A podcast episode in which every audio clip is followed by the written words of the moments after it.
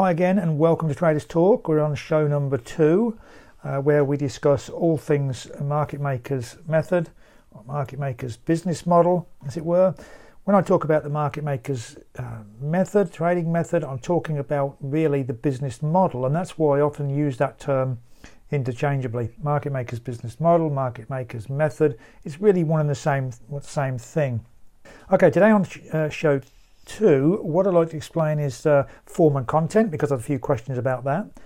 The circularity of stock. I'm going to use stock as an example um, for this because there is a, a, finite amount of stock for any one particular company, and we're going to talk about that on an individual company basis. But you'll understand how that works across all um, companies and across the broader spectrum of, let us say, uh, an index. Uh, also, we're going to look at belief manipulation um, and what in, is entailed in that. And finally, the accumulation cycle. Now, I say finally, of course, it depends on how we uh, get along and uh, what we can manage to fit in a normal 15 or 20 minutes uh, for each show. Um, I did mention on show number one and on the intro to go over to SpeakPipe and leave a message. Uh, what I failed to tell you that um, you would need to go to the website so if you need to go to the website to leave me a message, go to learningtotrade.com and then look for the SpeakPipe and you can click on there. Or you can send me an email at uh, martincole at martincole.com as well. Uh, also, you can go to our forum, which is learningtotrade.envisionzone.com. Okay, let's get straight into this um, without further ado. First off, let's have a look at form and content because I did get a few messages about that yesterday and uh, after today, after the, show, and could I explain that in, in a, a more clear way? The best way I can uh, explain this is to think about a a shop window. So when we're thinking about a shop window, if we walk up to a shop, we're presented with a display. So we look through the shop window, and there is the display of all the products that are on offer, um, whatever type of shop that is we're presented with that as an image of what that shop sells. And of course, if we go into that shop and we walk around the back, we get we get a closer insight, let us say, into what's going on within the shop. And of course, there'll be a, a till there, a cash register, and people are buying and selling, uh, sorry, buying uh, the products from the from the shop. But behind that, behind the counter, the area where we don't get to see, view that as really the operation procedure. That's where um, products are coming in, products are being marked up for sale, the profit margins are being put on them before they actually get to the shop window before we get to see them. So when we're looking at the when we're talking about form and content, the form is the, the, the shop window that we see. That is representative of the chart that we see. So if we're charting a particular a currency pair or a particular stock, the chart that we're looking at is the shop window that we see. The content what's going on behind will be the marking up of those that price. The content will be how how the market makers are or your brokers, your market makers are accumulating that stock ready to sell to you. How do they get you to sell it? How do they get you to buy it? Okay, which is which is going to come into manipulation, which we're going to talk about in a moment. So that's the difference between the form and the content. Form is the chart you see before you. Content is what's going on behind. Most traders trade the form, they look at the shop window, they're looking for patterns, they're looking for indicators such as moving averages, um, all sorts of different. I mean, we won't get into indicators because there's so many uh, that you could look at. So, regardless of what you're looking at, think of that, keep it nice and simple. Form is the shop window, form is the chart, content is what's going on behind. The market maker's business method, or business model, if you like, is, again, I'm using these terms interchangeably, is what is going on behind. So when we understand what's going on behind, we get a much greater insight in what's going to happen in the future and how we can profit from it. Okay, I just want to talk about circularity of stock because this this is quite important at this at this stage. Let's just take it keep, keep it nice and simple. There is a company with 1,000 shares, let's say, issued. Now, of course, there's that's that's a very ridiculous amount, but it's a very tiny amount, but I want to keep it nice and simple for the purpose of explanation. If that company is trading on open market, people will be holding that stock. So the company itself may hold some, and of course the outside investors will be holding a portion of that stock. Now, if as long as that stock remains, um, nobody sells that stock, then the, the stock price can't move. It'll stay where it is. It might get an increase in value, but it's not going to be traded. So, in order for it to be traded, somebody must sell that stock. Now, let's suppose that you are holding that stock. What will persuade you to sell that stock? Will it be a movement on a chart? Will it be the form of a chart that persuades you to move it?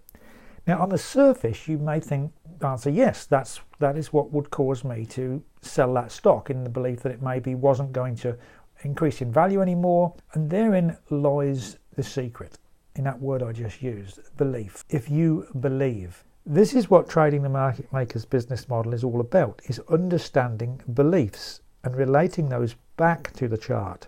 So we're not looking at the chart as the shop window, we're looking at what's going on behind. So in order for you to sell that stock and for somebody else to buy that, you must develop what? You must have developed a belief about it, a future belief that something's going to happen in the future. So if you're going to sell it, you're going to be developing a future belief that the market is not going to deliver you a dividend. Uh, maybe the share price is going to fall. So you want to get rid of that. Now, in order for somebody to buy that stock, what must they believe? They must have an opposing belief to you nobody is going to buy a stock that they believe is going to fall in value if they're looking for it to rise in value. Stands to reason. You did not buy this original stock because you believed it was going to go down in value. You bought it because you believed it was going to go up. So here we have opposing beliefs. Exactly the same product, exactly the same shares, but we have an opposing belief. One is in a falling price and one is in a rising price. That is what trading the market maker's method is about, is looking at those beliefs translating those back to the chart and working about on how they are being accumulated. Okay, now just going back to our chart now, looking at beliefs. Beliefs, as far as we're concerned, we're only looking at the manipulation of them. And it's that manipulation that will give us our buying and our selling opportunities. You could argue, yes, okay, but this is what we're going to look at on the chart, and because that's the only way we've got of looking at it. Now, that is very true in terms of looking at the form. We have the chart, and that's what we look at. But we need to understand or get an idea of how people are thinking or how beliefs are starting to develop as a result of the chart. So, in other words, masses of traders are looking at the chart and they're developing those beliefs just like you did that the market was going to go down. So you started thinking, okay, I, I really want to sell this. We want to understand how the chart is representative of beliefs. Very, very important. Now we're going to get more into that as we get get further on, but just now let's get on to an accumulation process of how we're going to accumulate this stock. Because me, let's say I'm sitting as a market maker, you're sitting as a stockholder. I need to persuade you to sell that stock if I want to accumulate it. Now, why would I want to accumulate a stock that you want to sell? What, what would be my purpose in that? Because clearly, I believe that this stock is going to uh, rise in value and I can make a lot of money if I can get hold of the, sum of this stock. It may be that an institution has contacted me and said they are interested in buying a particular stock. I look at that on the, order books and I see who's got that stock, how much has got it, how much is in the public hands, and I need to accumulate it. So the way in which I need to accumulate it is to persuade you to sell it. How can I persuade you to sell it? Well, first off, I can issue some news. I am the industry after all. I can send that out. Now, I, I am taking the role of the market maker here, obviously, not me personally. I'm taking the role of, of the market makers. So I can issue out news relative to that company. I can look at the company's earnings and spin on those, that sort of thing. And I can start to put out that feeler that things are not quite all quite rosy with this. I'm not going to outwardly say that it's a bad uh, thing, but I can start to feed out that belief. As that belief starts to go out, what will we see? We will see a, a, the form, we will see the chart start to move down. The price will start to move down. Now, the outside market, now looking in at this chart, is starting to see a price move down. What is starting to happen in your mind? You're seeing right in front of your eyes the value of your investment fall. You are seeing this going down lower and lower. The great thing that humans try and avoid is loss.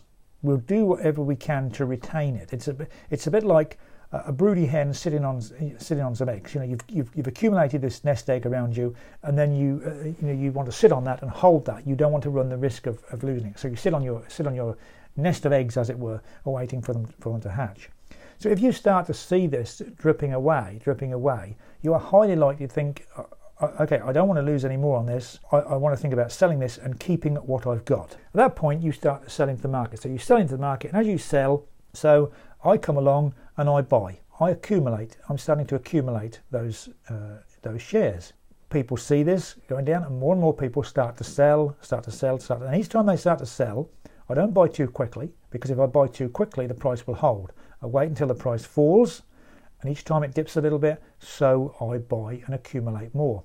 Now, what I'm actually doing is here, as the price is falling, I'm accumulating at different prices on the way down, but I end up with an average price of all the shares that I've accumulated.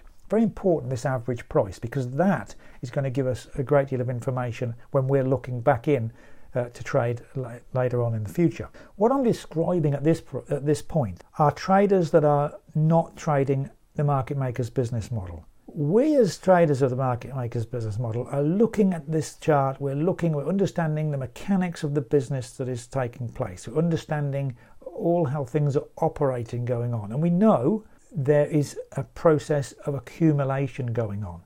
Accumulation is fairly easy to spot but we certainly do not want to be trading within that point. Now, this is where traders who are just looking at form will also see a, a, a, share price starting to fall and they'll think about shorting that share to profit on the downside. Again, not something we want to do at this stage.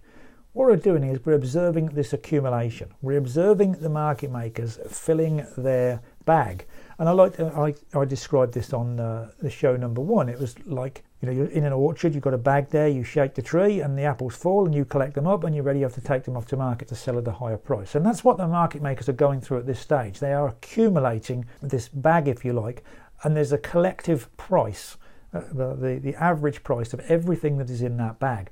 So when they start to sell, if they can sell this at a higher price, once they get above that average price, everything they accumulated is making a profit for them. Okay, so they are releasing profit, and you'll hear me talk about that in later shows. That's what we're talking, going to talk about. The profit release ultimately is what we want to engage in. Now, we are looking for a specific sequence of events. We're looking for accumulation, we're looking for manipulation, and we're looking for the profit release. The accumulation period is where most traders will lose money. This is often be seen as a sideways moving market you'll hear terms such as the whipsaw. It's a whipsawing market. What that means is the price is going up and down within a range. What's going on in there is often accumulation. Now, people say, "Oh, it's it's manipulation." It's uh, yes, it is. That's looking at the form. We're looking at the content. We're understanding what's going on. There is an accumulation process going on. And remember, the market maker does not want to show his hands, and that's why we will see this quite tight trading range. It's not a tight trading range, it's an accumulation phase. It's a phase of the market maker's business model. So this is going through and going on. Now, eventually, the market makers will accumulate all the, let's call it the floating stock, all that stock that's been shaken out of the tree, the people who are selling, eventually it will start to dry up and there'll be there and people will stop selling. Now, who has sold?